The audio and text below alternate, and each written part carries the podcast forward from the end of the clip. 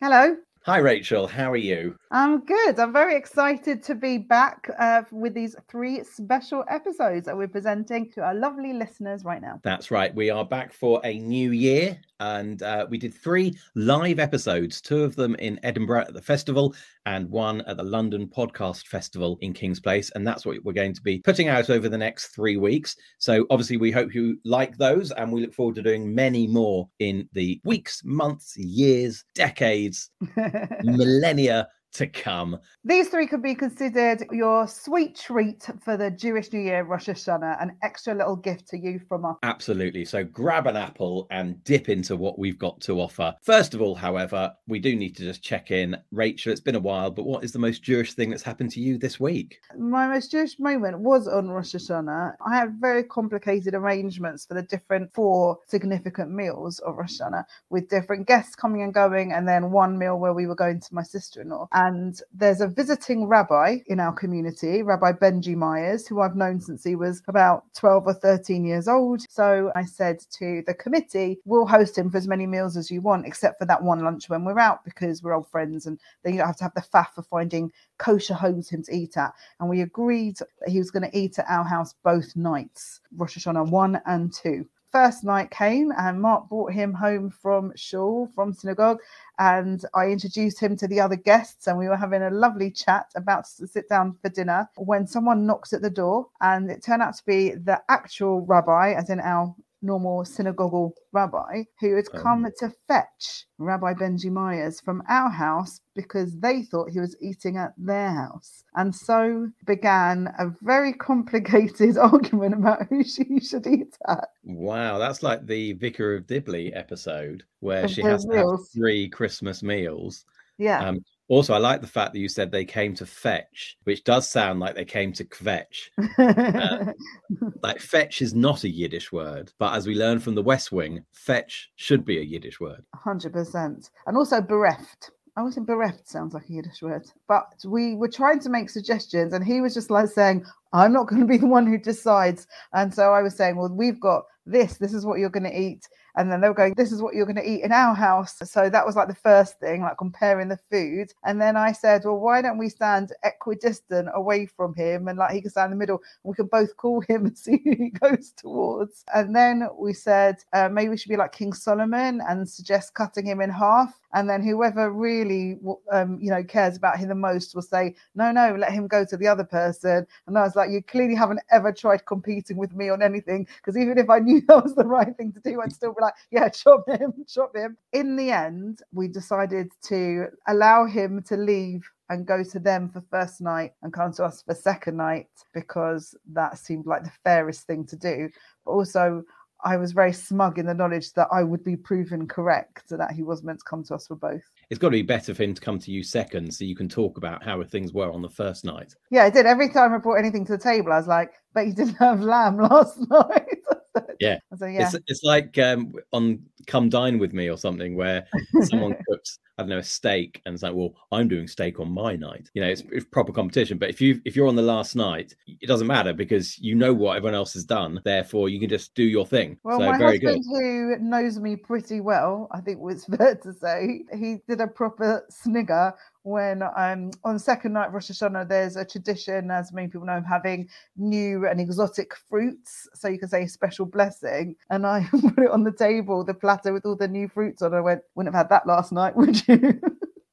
but he wouldn't have had it anyway because you only do it the second night. But also, Yes, I understood. it was uh, it was very enjoyable. It was just fun to be able to rub it in. What's the most Jewish thing that's happened to you this week? Was it a Rosh Hashanah special moment? It was. We went to the cemetery on Sunday, the day before Rosh Hashanah, just Mm. for our annual pilgrimage to visit my grandma who lives there now. We always take some apple and we take some honey and we dip it, and that, that's where we do it. It's a tradition. But my youngest son doesn't eat honey, it turns out. I mean, there are lots of things he doesn't eat. He likes them all, just doesn't eat them. But we went to a honey farm in Devon when we were on our holiday just after Yeah. Edinburgh. Quince's Honey Farm in Devon. Uh, went there, the whole family. It's very nice. We had a won- wonderful tour. I can recommend it to anyone. You get to make a wax candle, which is very nice. You get a tour. You, you see where the bees are working. You get to meet the queen, which, hmm, sorry, too soon, but you do.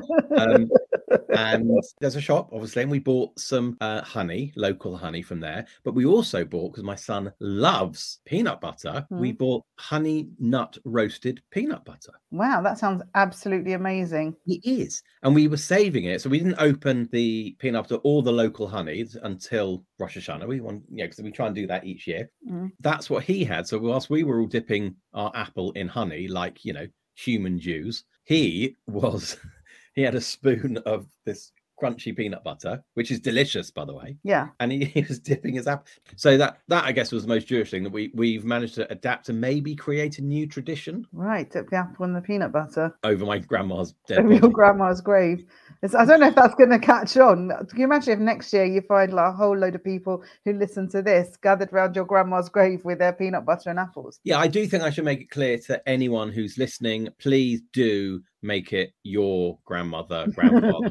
like, don't come to mine. I'm not even telling you which cemetery it is. Don't come to mine. Find someone that you care about who's dead and do it. It's, an, it's a nice tradition, actually, because we all come together, we clean the grave, it looks very nice, light a candle and put some stones down and eat some apple and honey. Or What a lovely butter. day out. Yeah. Well, talking about meeting the Queen, this is a brilliant moment to introduce the episode with our guest, Reuben Kaye, who was phenomenal. He was an absolutely delightful guest. This was our first live recording at Edinburgh. In fact, our first live recording ever. And he was such a dream to work with. He he didn't even want preparation. He just wanted to answer the questions freely and naturally. And really delightful episode. A cabaret star, a singer, dancer. And an amazing comedian. I mean, a queen bee, if ever there was one. So we hope you enjoy this week's episode.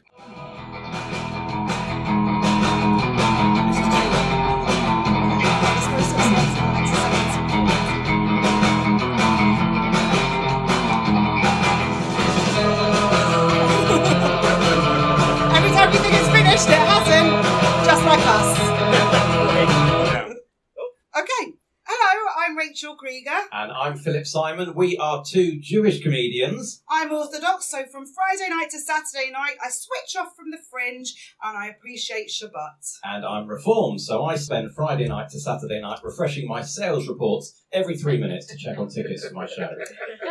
This show is the audio equivalent of the Royal Mile, adored by tourists, worth it when you get to the end, and littered with the hopes and dreams of one time drama students.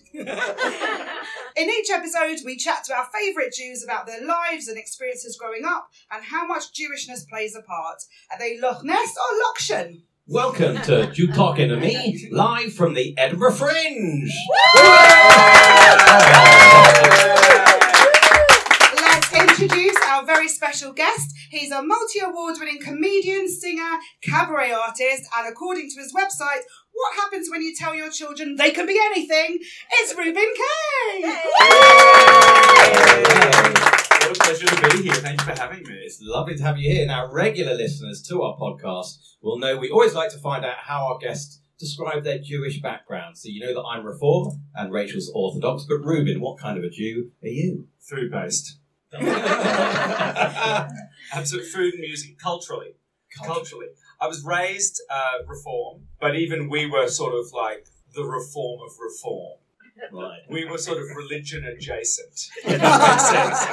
Uh, my, my dad, um, so some background, my mum, my mum was a refugee from the war to Australia when they offered only 7,000 passports, but oh my god, what a bonus that was compared to the rest of the world.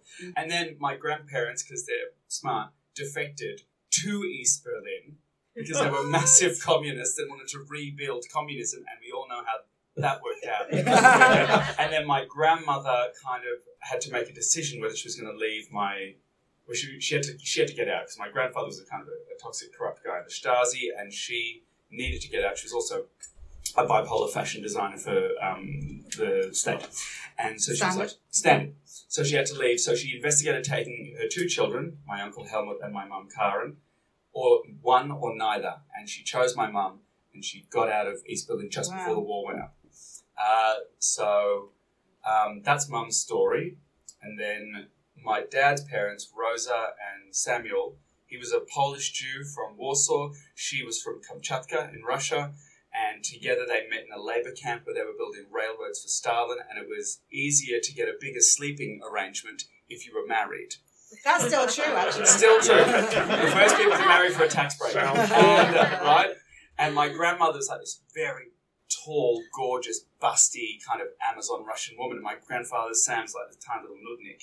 But he was a quartermaster at the camp, so he was in charge of where all the food was. And someone said to her, if you want soup you can stick a spoon up in, marry him.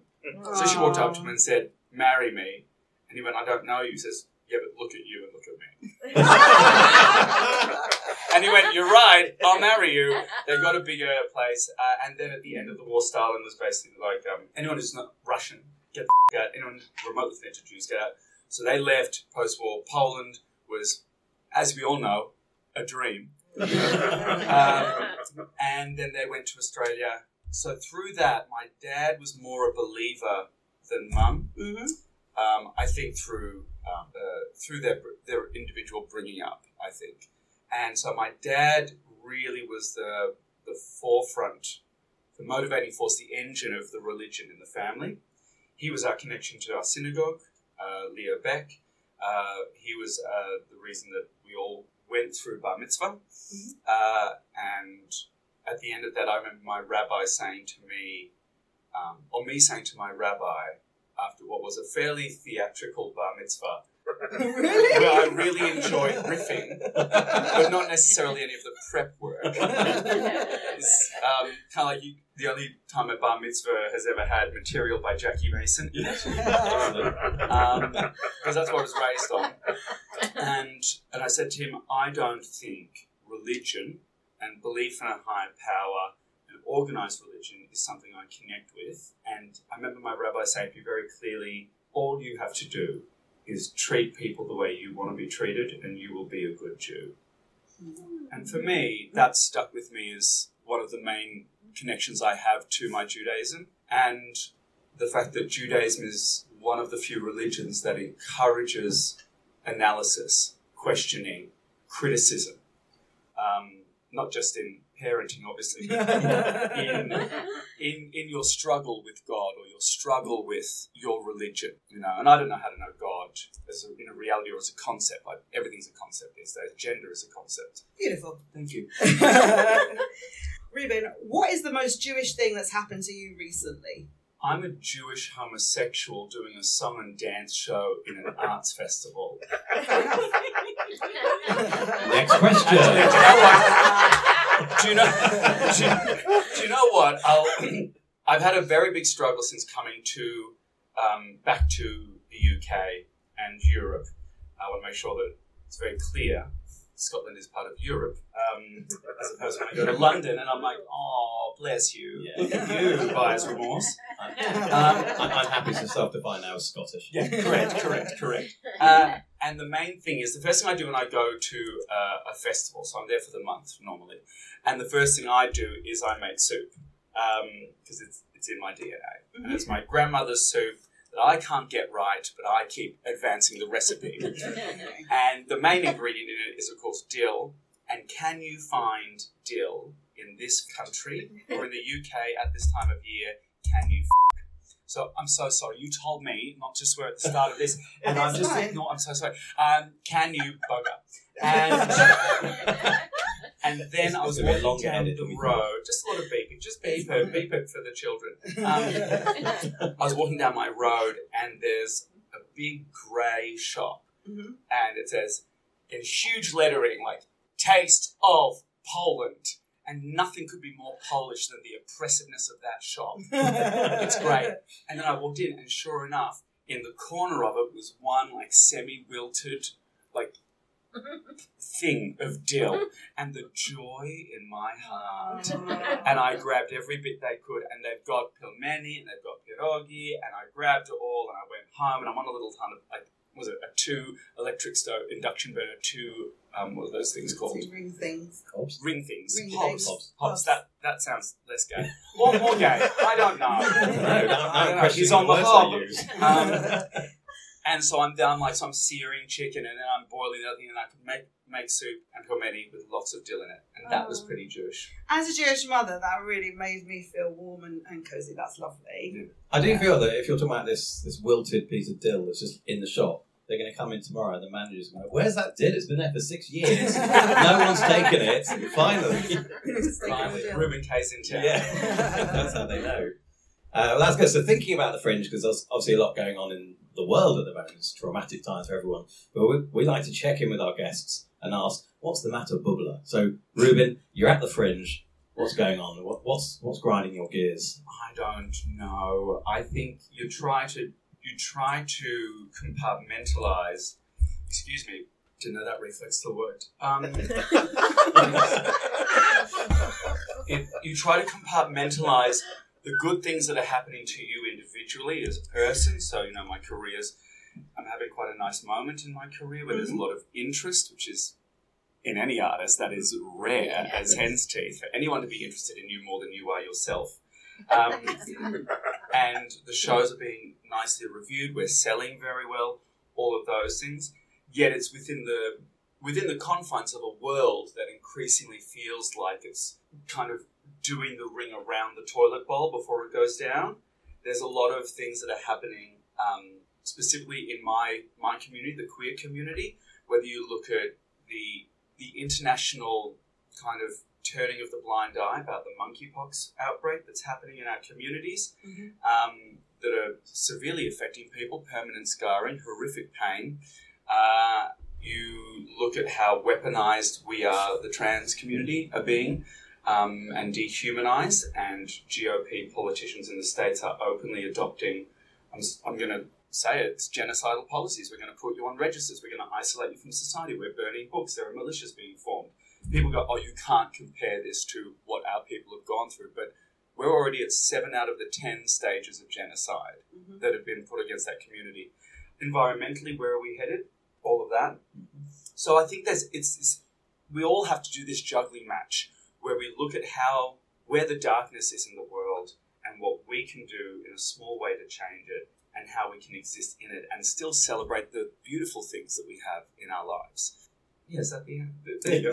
That's a, that is a good one. I think the, environmentally at the fringe is very difficult to kind of get your head around Oh. as well because we've got we've got flyers being given everywhere, posters everywhere. It's Technology, doing technology things. yeah, Absolutely. everything kind of air conditioning churning Well, our out. entire existence, our entire existence is, is kind of still working on systems that were put in place before we really knew the long term effects of what those Yeah. systems would be. Yeah. And the small like undoing is just the and relearning. I think is just something we're all going to have to go through. Yeah, definitely. Particularly the flyering. It's it's Yeah. an interesting thing to see um, everyone talk about environmental credentials as we hand out things that are know, right? non-recyclable. Yeah, all this wax paint. Sorry, I'm just moving that a tiny bit underneath something else, Yeah. so we don't focus on the flyers on the table. Yeah. Um, Reuben, uh, we have in the audience actually a previous guest, Esty, who turns up here with a chicken sandwich for me so that I shouldn't be hungry before we do the recording. and it is so hot in this room that I was scared to leave it anywhere. And in fact, the dressing room is like very hot. So now it's balanced on top of the air conditioning unit over in that corner because the biggest focus for all of us, including you, is food. Yeah. Right? And certainly when I phone home, the first thing anyone ever asks me is, Have you eaten yet? So, uh, have you got any particular memories connected to Jews and food or a food other than the soup that you've already mentioned? So I have. I've been trying to find this, and maybe some people in the audience can maybe sh- shed some light on this. My grandmother Rosa was um, mad. She kind of she was raised as a peasant in this tiny Russian town. The great story is, oh, I had to wait for my sister to come home from morning school so I could put on her shoes to go to afternoon school. Oh, that kind of thing. And I'm convinced that when she moved to Australia and suddenly she had a two bedroom apartment at the top of an apartment block in Kew, that she was, and all she could do was fill her fridge with chocolate ice cream and chocolate yogurt, and she could have sweet fruit juice, and she could wear all of the plastic jewelry that she could every day. And she thought she was the Grand Princess Anastasia. She just, she must have been like, I'm the queen of the world compared to what she grew up with. And she was mad. And she used to have amazing cooking experiments. She used to have amazing plough rice. And she used to try and make her own um, cherry brandy, Oh. which I, I don't know what the Russian word for brake fluid is, but. and she, used, she made me this thing, which was cold, I think it was called, cold cherry soup yeah. with cherry dumplings on top with um sour cream, hmm and I've never been able to find it again. I've never even. I've tried to talk to it, and people go, "I don't really know." Now, you should know the challenge of this show because quite often people say, I, it's this and I've never been able to find it. Rachel has a guide for everything. So there's every chance she right now has a number. So do I, but it's not for food. that- my grandmother used to make uh, that cherry soup. I'm pretty sure, Do you have a recipe for it? but I can get one. Yeah, it is, I told you. I told you. There we go. That's all worked out well. That'd be amazing. Thank you. I really love that. Was it was it a hot soup? It was a cold A soup, cold fruit soup, Fruit soup. fruit soup. That's which not I the name thought of the next show? Yeah. Yeah, it's. Uh, I know. I didn't really like it because I felt like it was too much of not what you expected to have, and also because in my family there was also borscht, Yeah. and they look very Also, similar. we didn't have. We didn't. We had. It was like part of it, but we never really were a borscht family. It's gross. We, I um, mean, I'm sorry if anyone here loves it. No, I oh love- God, I I'm getting love it, we offended just never had looks. it. Uh, I've got a question. Oh my god, I had the question. And I was like, oh, that's right. Are you a sweet or a savoury person? I'm a savoury person generally. Right. Sorry. Don't don't even speak that language. I'm a sugar fiend. I'm an absolute I'm, sugar I'm, fiend. I'm more of- sweet, but with certain foods you want savoury, but I'm, I'm Yeah. more sweet. I like a vanilla rogala. Vanilla? I, Vanilla? just- I can't have caffeine, so I can't have chocolate. I did used to like um, chocolate but I have brought with me, FYI, um, a packet of vanilla rogala for emergency use. It's in the freezer in our flat, and if I have a really bad day, I'm gonna. Is that like your fire escape axe? Yes. Like break break rugula in case of emergency. You know when they say to you, like, if your house was burning Yeah. down, what's the one thing? Exactly. Yeah. The And rugula. the best thing of all is by the time you get out, they'll be nice and defrosted, ready for you Yeah, to eat. toasted. It'd be lovely. That's Lovely. it. I, I like. I do like sweet. We've been asking a few questions to some of the uh, Jewish performers at the Fringe about whether they like uh, sweet pickle or salty pickle, for instance, uh, like uh, pickles with dill, things like that. Um, and it does seem to be a real divide between those that like salty and those that like sweet. I actually like a salty pickle You more than I stop it. More than I like. more than I like a sweet pickle. right? Interesting. But I am a ver- I'm a sweet tooth, absolute sweet tooth. Okay. And the type of person who has an oat milk latte with three sugars. So sorry. No, you don't have to be sorry uh, at all. I want a tiramisu in a cup. Tiramisu is good. Yeah. But see, with, with pickles, if I'm having a pickle just by itself, I want a sweet pickle. If it's with something in a sandwich, then it can be salty. Do you know that I Yeah, think we I agree with. pickles, Thank Yeah. you. Yeah. pickles are probably the subject of most discussion on this podcast. Yeah, Seriously, but we have people like tweeting us about pickles. There's a whole thing. One of our uh, previous guests, Rachel Mars, has a thing on YouTube called Pickle Watch. It's a very, I think people don't understand. It's one of our five a day. In fact, if you like salty and sweet because it can be two of your five a day. So. and also, if you've got a battery, you can make a light bulb. Like it's a survival food. it is a survival. It is the food of the apocalypse. It never goes off. And you can, excuse me, I'm so sorry. I really, It's, it's, the- it's the pickles. it's the reflux, is what it is. That's the We're most very Jewish thing to happen to me today. Just say we've got two open jars of pickles, different ones, his ones and mine, in our Edinburgh Fringe flat as we speak. Yeah. That's wonderful. Yes. I've actually got a sweet. I've got a sweet jar of pickles. After saying I don't like them, I've got a sweet jar of pickles from the Polski because I'm like, it's all in Polish, and I don't read Polish. I don't speak Polish. My parents never taught me their languages. I could have grown up speaking Yiddish, Polish, German, and Russian, Mm. Yeah. and I never. Um, they never instilled that in me. They never gave it to me. They wanted me to be Australian, even though my dad wanted me to be a religious Jew. No. It's a shame. They can't win them all. No, you, no, that is the story of our people. yeah, absolutely. Yeah, but one would be nice. Yeah. You know, like, just give us one. and make it last for eight days. Yeah, Yeah. I feel we've had time. uh, right, let's, we're going to talk about broiguses now. It's about arguments that people have. Uh, we, we, we often like to think about. Are we? You're looking at me weirdly. No, I was looking at you with Jump. interest. You just got used to it. No, that is weird. That's why. That's why. Oh, well, you're saying something of interest. Wow. Um, so we know that Joy, Jews love a broigus. That we like to have an argument. It's the pettier, the better. Uh, for us, quite often it's about whether we pronounce it bagel or beigel. I don't know if there's a consensus in the room. Give me a cheer for bagel. Give me a cheer if you're wrong. It's Beigel, by the way, if you are a British Jew, particularly from the east of London. And on the way out, we will be handing out badges you can have. We've got two. One says Team Bagel, one says Team Bagel. I like to think we'll be using the bagel ones first. But that, that's one of the biggest broiguses that can crop up. But, uh, Reuben, we want to know if there's any broiguses that you want to share with us? The pettier, the better. Any arguments that you remember from Jewish life? I was raised by parents who are pretty conflict averse. Like my dad is just was like the the kindest, most gentle. Really never liked to ever make a fuss about anything. And my mum's quite strident, um, but still very fair. So petty arguments weren't really. I know it sounds odd for a Jewish family. They weren't really part of the thing. However, me and my brother will murder each other over just the inflection of "How are you today?" or What do you mean by that? or that was a really yeah, that was a good show. I was like, what do you mean? What was the what was the that was a that was a good show. Why did you stop and rephrase? What were you gonna say? That my brother is an agent for opera singers and wow. um, uh, opera singers and classical musicians in London, and he constantly wants to get me work. I'm like, Sam, I don't want to be the narrator in a children's version of Peter and the Wolf. Please stop. Like, it's not. They're not going to let me tell the jokes I want to tell, are they? I'm worried now to think there's an adult version of Peter and the Wolf. Yeah, but it's Peter and the Bear. Okay, That's that's Oh. different. Oh, look, the, the crowd understands. They Big hit in Berlin. Yeah. Is there a children's book you would like to narrate? Um, Maurice Sendak, Where the Wild Things Are. Oh, good choice. Yeah. Yeah. Yeah, I was raised with that, and I think there's something beautifully wholesome and um, whether or not Maurice meant it, uh, subtly queer about it, Hmm. subtly queer coded perhaps, or at least certainly as a queer kid reading it. Um, I remember being obsessed with transformation.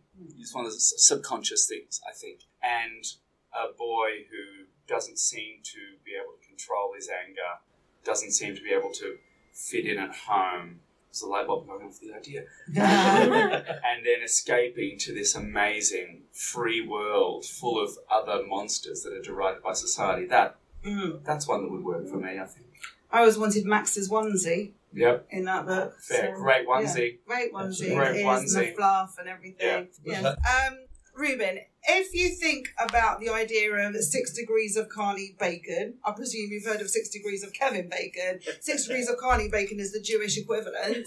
Um, who is your, I'm glad you're laughing. You found that funny. That is ridiculous. we, worked, we worked very hard on these very subtle puns. Lockdown was tough on us all. we, we had to come up with puns and things. That's what we came I up mean, with. I mean, I'm here for a And pun. I did a logo for it, which was literally like a red circle with a line through it and a six, a degree sign, and a picture of bacon. And uh, our producer said, That's a bit on the nose, is what he said. so we weren't allowed to use it. Yeah, so we used Peppa Pig instead. That's great. Does Peppa Pig have the red the red Oh. line through it? As a dad, I can tell you Peppa Pig should always have the red line through it. Oh, lovely. Trave. Jay, Sure. uh, it's sort of uh, pig pastrami, isn't it, Peppa Pig? Isn't that great? um, anyway, um, it has the peppercorns around. You all knew what I meant. Um, if you think about the idea of six degrees of can't eat bacon, I still like it. Um, who is your most interesting Jewish connection? I think I'm cheating on this because my mum is quite a well-known filmmaker in Australia, and my dad was kind of quite, um, quite. He's an out, he was a painter and sculptor Wow. in Melbourne and Australia, and had sort of shows in. He's in the. He's part of the show.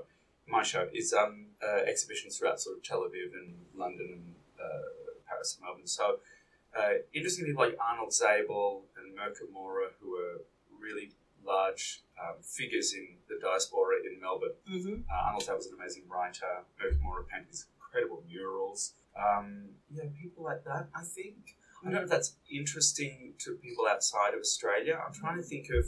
You What was their influence on you, or specific Oh. I was my fa- my house was surrounded by by art, by painting and by sculpture, and my dad was such um was such a, a, a born educator, born teacher, and he really wanted to find, or he tried to teach because I was such a child, if you can imagine. He really wanted to try to find calming things for me. Because basically, he just didn't want me to be medicated, which was what was they were going to doctors were going to try and do. right. Um, and he wanted to try and find that amazing balance in great art of precision and freedom. Mm-hmm. So it's precision without constraint. And I think Mirka Mora's paintings certainly have that. There's this amazing flow to them, Mm. and yet the whole is completely cohesive. And there's a thought, there's very dedicated thought towards it. And Arnold Zable's writing is it's very human and it's very real. It's very f- calculated at the same time. And yeah, those are two two people I would say. Whether or not it's sort of interesting. Oh, I'm two degrees of separation away from Helen Hunt. Oh, look, there's excitement in the room now. I was interested in all the art. I was like, And actually, Helen two Hunt. degrees of separation from Helen Hunt and Joanna Lumley. How camp, how camp is that? How camp is that? Massive intake of breath Yeah. for Joanna Lumley. So my godfather Ben Lewin, who is um, used to have, he used to have the uh, uh, amazing title of the, o- the last remaining man with polio in Wow. in the world, on surviving. But that's not true now because it's making a good old comeback. he must have been gutted I know. this as a USP. uh, and he's a filmmaker, uh, writer, and director, and he wrote and directed a film called The Sessions with Helen Hunt, where she played the sex therapist to the man in the iron lung, which sounds like a parody description, but it's not. Beautiful film. And he uh, directed a show called Falling for Figaro, a movie called Falling for Figaro with Joanna Lumley in it about where she plays an opera coach. there you go. And he held me at my breasts. And in my in my mother's own words, we got a doctor to do your circumcision, Reuben, because I'm sure that rabbi cut half your brother's off.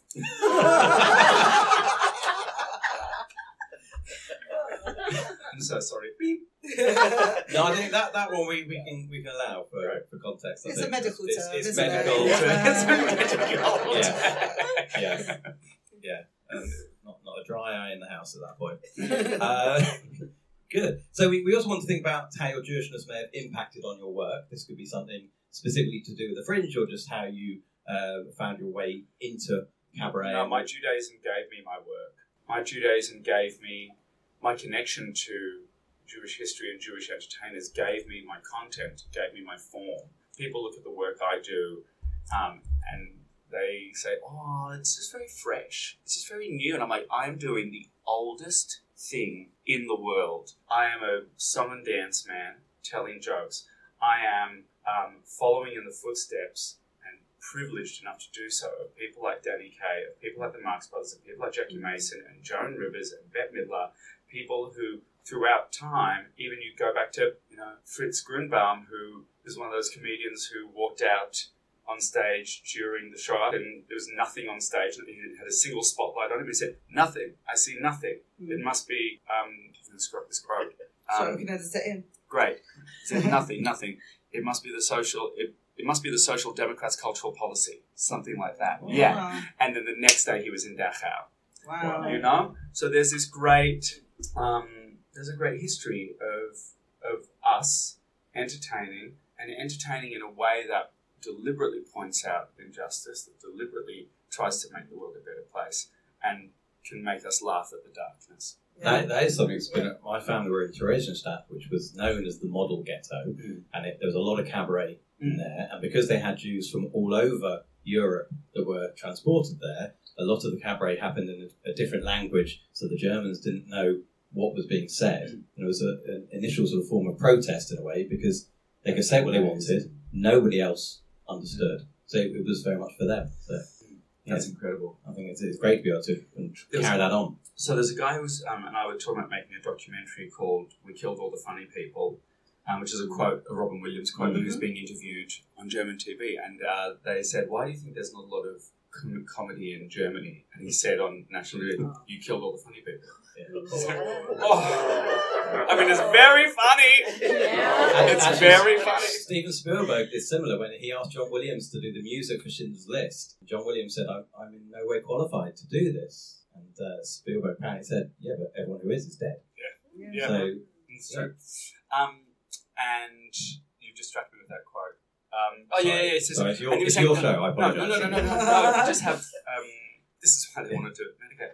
Um, uh, and we were doing a lot of research into performers in camps, and he was doing more than me. Um, but he was telling me stories of that in the barracks, in the sleeping um, arrangements, they would do private shows for each other. But of course, no one was allowed to laugh because any laughter would attract the attention of the guards. But it was sort of like still the ultimate chase to get a laugh. And, and then it'd be this laugh, but everyone would shut up. And it's like, oh, that is so, such an amazing, um, such an amazing thing to want to laugh, but Mm. know that a laugh could mean death and have that knife edge. I, that kind of thing is incredible to me. that it was, and it's still sort of like this, the instinct was still there Mm. to entertain and Yeah. connect. Yeah, and it's a form of protection as well. You kind of protect yourself and the other people from the reality of it. If you look at the film Life is Beautiful, Roberto Benigni, he, he plays a dad trying to protect his son from the horrors of, of the war. So he keeps up this clown-like uh, persona throughout. It's beautiful. Yeah. I mean, uh, you mentioned a lot of great uh, Jewish artists there. Um, is there one in particular you think has really been an influence on how you perform now? Um, I'm a firm believer in if you have one reference, your work will be derivative. Mhm. But if you have a hundred, all of those different things meld together to create something to create something incredibly new or incredibly you and genuine. Hmm. So I would say that there are moments where I am lifting from Danny Kaye. Yeah. There are moments where the rhythm comes from Jackie Mason. There are moments where the style or the, the pacing comes from Bette Midler. Moments like that. There are moments where I take the idea of how Steven Spielberg can push schmaltz into hmm. something with so so much reckless abandon that it could almost be parody if you just raised an eyebrow. And that's kind of an amazing thing to go, okay, so I'm going to write this incredibly um, sentimental section and deliver it very genuinely, but I'm going to raise an eyebrow at this point and it, it, it adjusts the lens. Or, oh, just before I went on that rant, there was another thing in my head that was um, one of my favourite things is Barbra Streisand's Christmas album. We have a Christmas song. So I don't know, are you allowed to play it? Can I play it? Um, Can I? No I, idea. I don't know. Let's find Even out. if it's just for the on my phone's dead. She does Jingle Bells. Okay. Yeah. Do you want me to find it? I, if you can. Yeah, just YouTube Jing- Barbra Streisand Jingle Bells. It's Jingle Bells on crack. it's Is that what Uh, you search for? this is lit. um, and I did a version of it all about Hillsong in Melbourne. But Hillsong is Justin Bieber's church. It's one of those big mega churches that bases itself on contemporary rock music as the hook, but then you stay for the homophobia, the corruption, and the sexual abuse. Um, so, I know. Who knew we would have trouble getting reception in here? yeah, we're in uh, what are these things called? It's a shipping container. A shipping There's- container. There's no guarantee it will be where we left it when we got in. Well, the fact yeah, is that apparently, Where are apparently they I can't get it out. deliver? exactly. That, that's the problem. Oh, This really? is- I can add it in later. capsule. So it's um it's jingle bells at like 145 beats per minute, Right. and it's nuts and so high. And the fact is that she's taken something so goyish, Hmm. and she's chewed it up in, by its ridiculousness, by how ridiculous it is. I honestly, I think I might even have it on my phone here downloaded because I listen to it frequently. Right. It's Jewish, written by a Jew, right? Written by Yeah. you. Yeah, but all the goyim sing it like they do all our songs, and they do it badly, and they clap on one and three.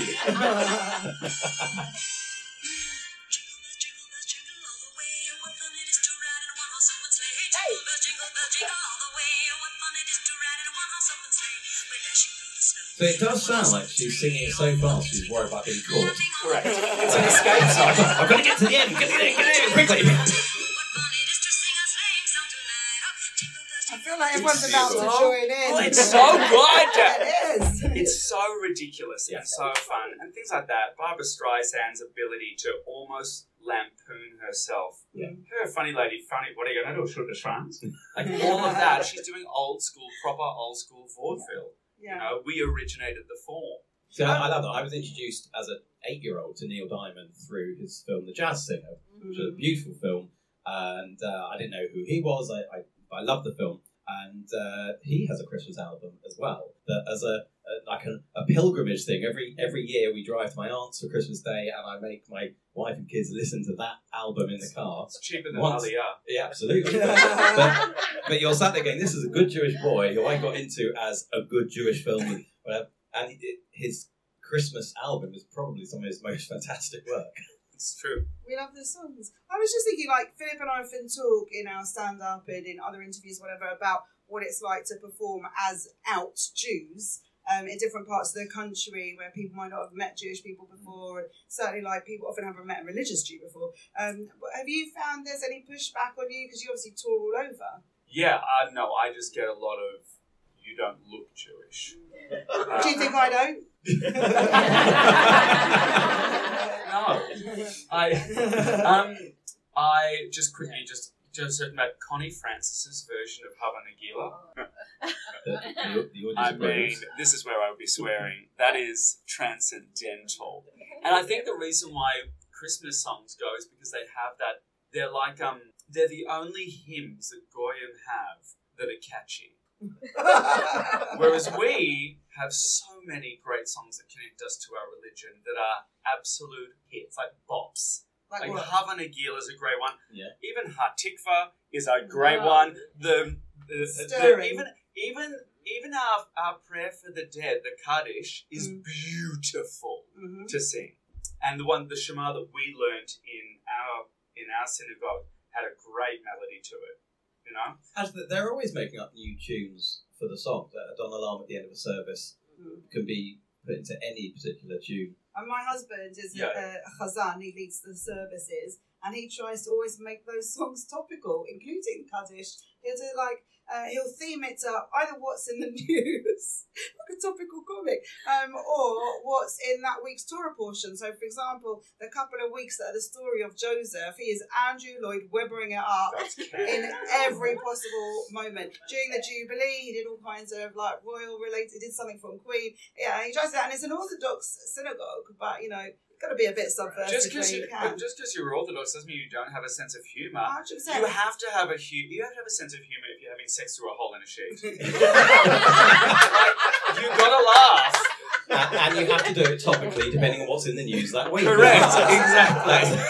it's also because some people will just not recognise the song and they'll think it's just But like because they don't recognise the person, I'm like, you look over Yeah. the sheet, you pull back, make sure it's the right person, and keep going. depends how big the sheet is. Um, but uh, yeah, but then uh, for the people who do recognise it, if it's like only one Yeah. or two people, like when he did Queen and that uh, not everyone recognised No. it. It's ironically an Easter egg, isn't it, for Yeah. those people? Thank you very much. Uh, taking Yeah. a week off. Thank you. Sometimes the things you do that only a few people get and a few people understand. Yeah. There are tiny little bits in the show that are like, oh, you wouldn't really get this if you weren't, you know, part of this community, part of this. You wouldn't really get it if you weren't part of the queer community. You wouldn't Yeah. get it if you weren't part of the Jewish community. And they are, as you say, ironic Easter eggs for us. Um, when I come to see your show, do you want me to just stand up and say, that's a Jewish bit? Absolutely. So everyone knows. Absolutely, I do. Yeah. Excellent. In this part of the show, which we like to call Duolingo, we like to ask people, what is your favourite Jewish or Yiddish or Hebrew expression? My grandmother's Russian swearing isn't particularly Jewish, but really packs a punch. Um, my dad went through a big period of um, Yiddish curses. See my dad speak Yiddish when he thought he was speaking German was really cute. That It's really cute. It is. Um, that good one of um, may your feet be made of wood, your stomach be filled with water, and your head be made of glass. So when your feet catch fire, your stomach boils and your head explodes. It's Wow. great. It's a I great- bet in Yiddish, that's Oh, A, yeah, it that can sound really aggressive, but also you, you can do it in like a Royal Shakespeare Company type voice, and everyone go, "Oh, that's beautiful. What does it mean?" Doesn't that, that whole the bit sounds like an Edinburgh show? Yeah. Like you start with it, and then by the end you go, ah, that's beautiful. You know, um, once in, because I went to musical theatre college, because that's what you do when you have a hyperactive homosexual child. You just send them to music theatre college. You think, oh, well, you'll learn something, and you'll be tired at the end of it. And I remember I was singing, reviewing the situation in from Oliver, yeah. and um, 'cause Ron Moody, Ron Yeah. Moody, just Ron Moody. And even in Ron Moody in The 12 Chairs by Mel Brooks, hope Yeah. for the best, expect the worst. That's like, there you go. Judaism in a sentence. Yeah, and a lot of people don't like that reviewing the situation because they think it's a little bit anti-Semitic, but it's got such a delicate touch to it. That song, It's all in the performance I of think it. it's lovely. Um, Mm. but I remember doing it, and uh, I remember my, my music coach at music theatre school went, "Huh, just why are you playing in Jewish?" And I was like, "I am in the wrong school. I am not. Read the book." What did they say when you played Tevye? Oh, I know. They were just like, mm, "We think we want to add a crucifix." So when I, when I was at drama school, they did Fiddler on the Roof, and I put myself forward for the role of Jewish consultant because I knew they were going to get this wrong. And I've turned up at the first rehearsal, and the guy playing Tevye, who ended up being very good, I can't remember his name, I'm sure he was very good, uh, was saying Lachayan. The Instead of child. being Oh, that's so, So- offensive. Yeah. So I, I'd put myself up as this kind of Jewish consultant. I think they were very grateful in the end. Lachayan. Mm. The child. Child. How can you not know that song? I mean, really, that's made me very angry. Yeah. Just the role. Yeah. Banging. He's called the Jew in the book. Yeah. you know. And the Yeah, music they do. alone gives you the clue. Like, why else? Why else in Dickensian London is there suddenly clarinets? Yeah. yeah. It is weird. Random musical, bit of klezmer. Yeah. Klezmer improves everything. Do you know what? How about this? In Melbourne, I was in in my amateur music theatre days. I was in the Jewish Youth Music Theatre production of Fame. You need to come and see my show. It has a lot about fame in it. Great, because guess what? The Jewish Youth Music Theatre, strangely enough, didn't have a lot of people of colour. Really? So I had to play Tyrone, who's the black kid who can't read but can dance. Oh, Leroy. Leroy, Leroy. Leroy in the Yeah. movie Tyrone in the musical, on stage Oh. musical. Yeah. Well, that's made me annoyed. and but they Right, restyled him as a punk, so I had like a mohawk and chains, but I still had to dance and sing and rap in with entirely black New York references. But it was a Did klezmer they- band. Did they? No, no, no, make no, no, no, it was no, all no. pale. It was all No, pale. okay, No, they, just- but they didn't have a the they didn't they didn't really have a rock band. They had a klezmer band doing the score from Fame. So someone's uncle had a had a wedding band. So it was like yai da da da da da da da So we, right. we, can, we can give you we can give you another second degree of Carty Bacon because one of our previous guests was Valerie Landsburg, who was uh, Doris Schwartz in Fame. Yeah. So, so uh, I fangirled like you cannot begin to comprehend Yeah. to the extent where. thank God we were doing it remotely. Yes, Oh, yeah? honestly. Yeah. Otherwise, you would have sung the body electric all over. That's my favourite. How did you know that would be my favourite? It's a great song. Um, sorry, it just made me want to stand up Sing the body electric. anyway, and that's all I'm going to have in my head now for the rest of this. But also, we have like when we were recording, we had a WhatsApp chat going with Russell, our producer, and they just. Philip just had to accept that I, I we arranged that I would message them everything I shouldn't be saying out loud to Valerie. Fair. So I just Yeah. kept messaging things like, I can't believe that's her kitchen. I can't believe that's her chair. Yeah, Valerie happy you had Landsburg's that. drinking and She's not even washed up after breakfast. It was outrageous. I'm was happy you had that separate avenue Yeah. for those Yeah. thoughts. It was so exciting because obviously that's who I wanted to be when I was young, Doris Schwartz in Fame, and um, I think I have replicated it hundred percent, haven't I? Um, some of you saw my show today. Am I am I not Doris Schwartz? That's. Hundred percent. Yeah, bit bit more religious And than you should see her kitchen. Yeah, orange juice everywhere. Not. So if you want to catch that show, it's on. It's one of our podcasts, which is still on whatever platforms you get your podcast on, and you can listen out to see when you can tell when Rachel gets distracted as she's WhatsApping rather than actually asking a question. Yeah. When I asked her, I genuinely was. Uh, when she said yes, I had mixed feelings about whether it's good. You know, like meeting your hero, your heroine. That could be like a thing. And um, and then I messaged Russell and I said like, your one job, forget producing the show. Your one job is to make me not look like a moron in front of Valerie Land. To be fair, that's the smartest thing you can do is place your. This sounds like a lie, but like placing your dignity, you know, in the hands of someone else when you know for sure that you will be trying not to slip yeah. is really smart. At least Oh, putting well, in the thank buffer. you. Oh, if I'd had that kind of validation as a child, I wouldn't need to do this. So That's why we have homosexuals. Is that why? We give validation to everyone except ourselves, and then we bully each other about it. That's the show. I can't. I can't do an effective click, click, click. I just, I just like someone's mum. I should have brought fans. I had like the clack fans, our merch. Oh, There's like clack fans that say, um, "My gender pronoun is talented." Oh, brilliant. Yeah. I did see somewhere someone had said they were a comedian, so their pronouns were he he. That's terrible. I did say it wasn't mine. I just- I saw it somewhere. Somewhere. M- mine, just to slip this in, mine uh, is uh, when because my dad's obviously uh, trying to come to terms with all kinds of new things in society Oh, now, yes. and he, he he's like, oh, I suppose if I want, I could I could self-define as a donkey. And I'm like, yeah, but your pronouns would be he haw. That's very So- funny. Better. And he'd be very popular in certain areas of Berlin. Absolutely, absolutely. I, If he's going to take that identity seriously, he's better make some money out of it. he has to. The accountancy won't work.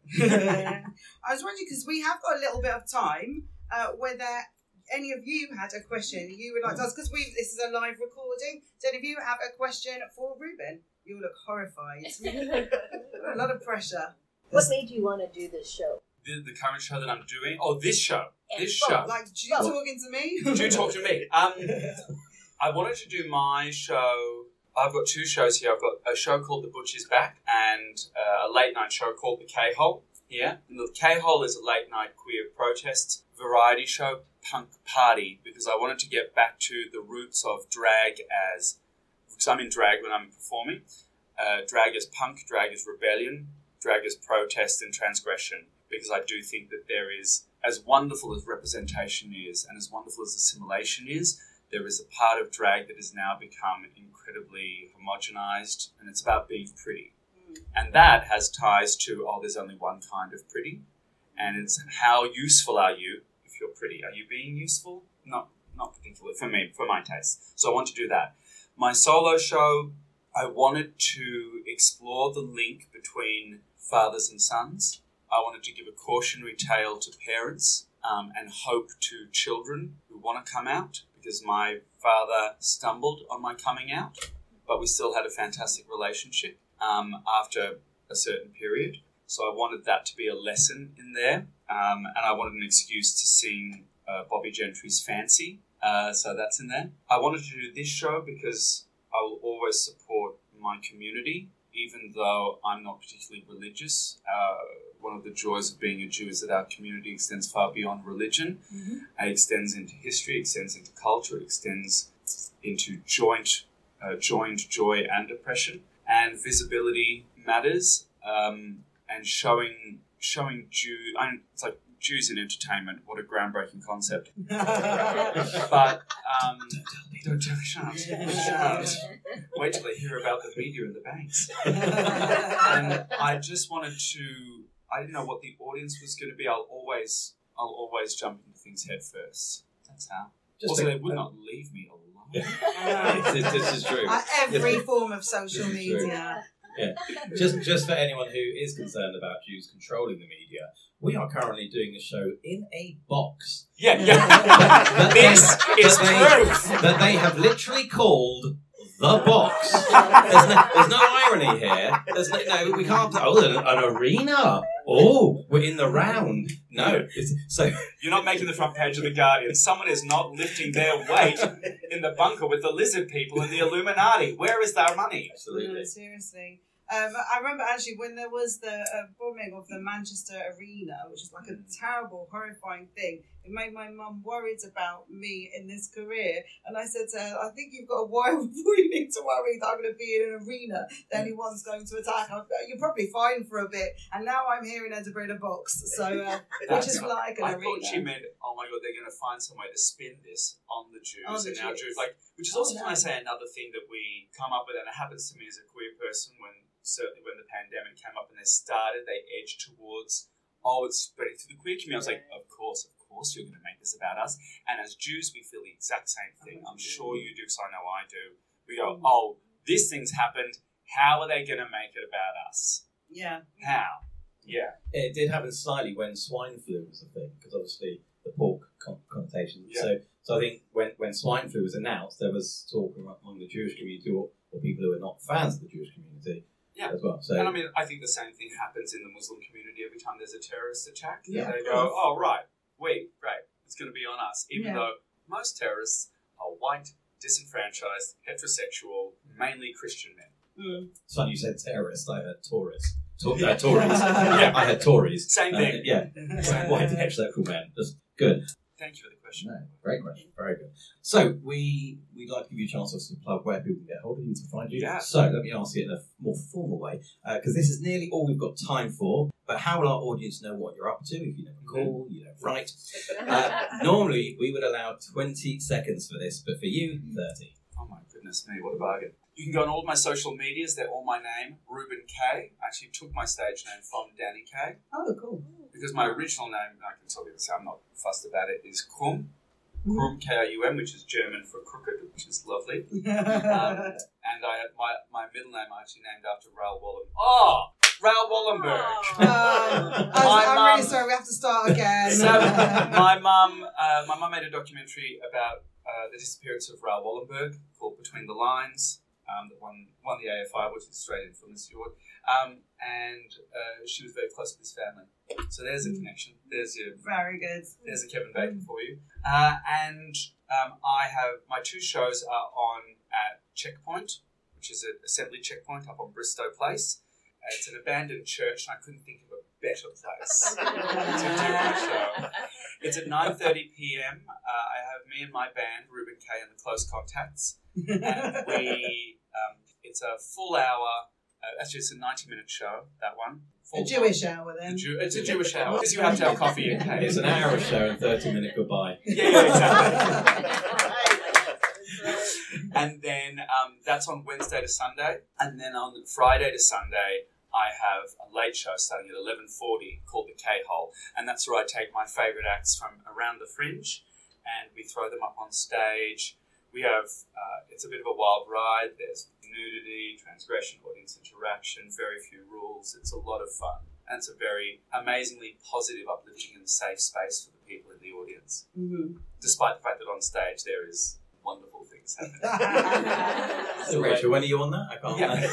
I was in a cabaret show last night, which involved all of those things and one very orthodox Jew. Wonderful. So- How was in it? the corner. It was the Magic Faraway Cabaret. Oh, uh, Luke I know show. yeah. It was lovely. Um, yeah, so there was burlesque, not by me. I, I, I could have lifted a quarter of my till briefly, but I wouldn't want to put the I would, audience through that. I would die to see Orthodox Jewish burlesque. It We'll be just putting more clothes on. Yeah, yeah, yeah, exactly. exactly. but in Or a maybe it very sounds like some way. Hamantashen here. to know you saw I'd packed. Um, uh, lovely. Uh, and, and after the fringe, After the Fringe, we're going to the Soho Theatre. We're playing the big room in the Soho Theatre, which I'm very excited about. So I was in the small room last time before the pandemic. So we're there from the 2nd till the 10th. Then I have two nights in Berlin at the Wintergarten, there with Sheila Wolf, hosting for them. Uh, and then I'm going to Zurich, and I'm hosting a show called Pink Rabbit for the month of October, which is um, another very, very sexy cabaret. Uh, and then at the end of that, I'm going to where our people go, and that is cruise ships. I'm going on the ocean. Going on the ocean. I love it. Australian cruise ships are generally filled with people who would not necessarily say are our, they're not my demographic, right? but I love it because I like to call them all boat people. and they don't know how to take it. Because in Australia, there was this big thing of stop the boats. We don't want refugees in our country, despite the fact that we have so much space. And um, I said, well, look, I came to this country, my family came to this country as refugees. My, my grandfather was on the Genera ships, two of which were sunk by Japanese torpedoes, one which survived, he was on it. You are here with me now. We are all, whether we like it or not, boat people in this moment. And it's a lovely equalizer. I'm doing that, and then I'm writing a couple of extra shows for next year, and I can't wait to come back to Edinburgh. Brilliant. Ah, that all sounds fab. And I've absolutely loved this. And from now on, I'll always think of Reuben Kaye as the Jew who loves jingle bells and will only tour anywhere you can get fresh dill. It's true. And, yeah, they're, they're excited for you.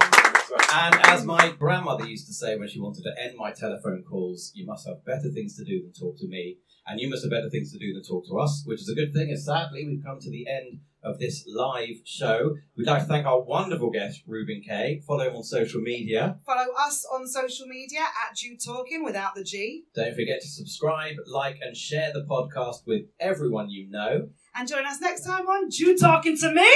Hey.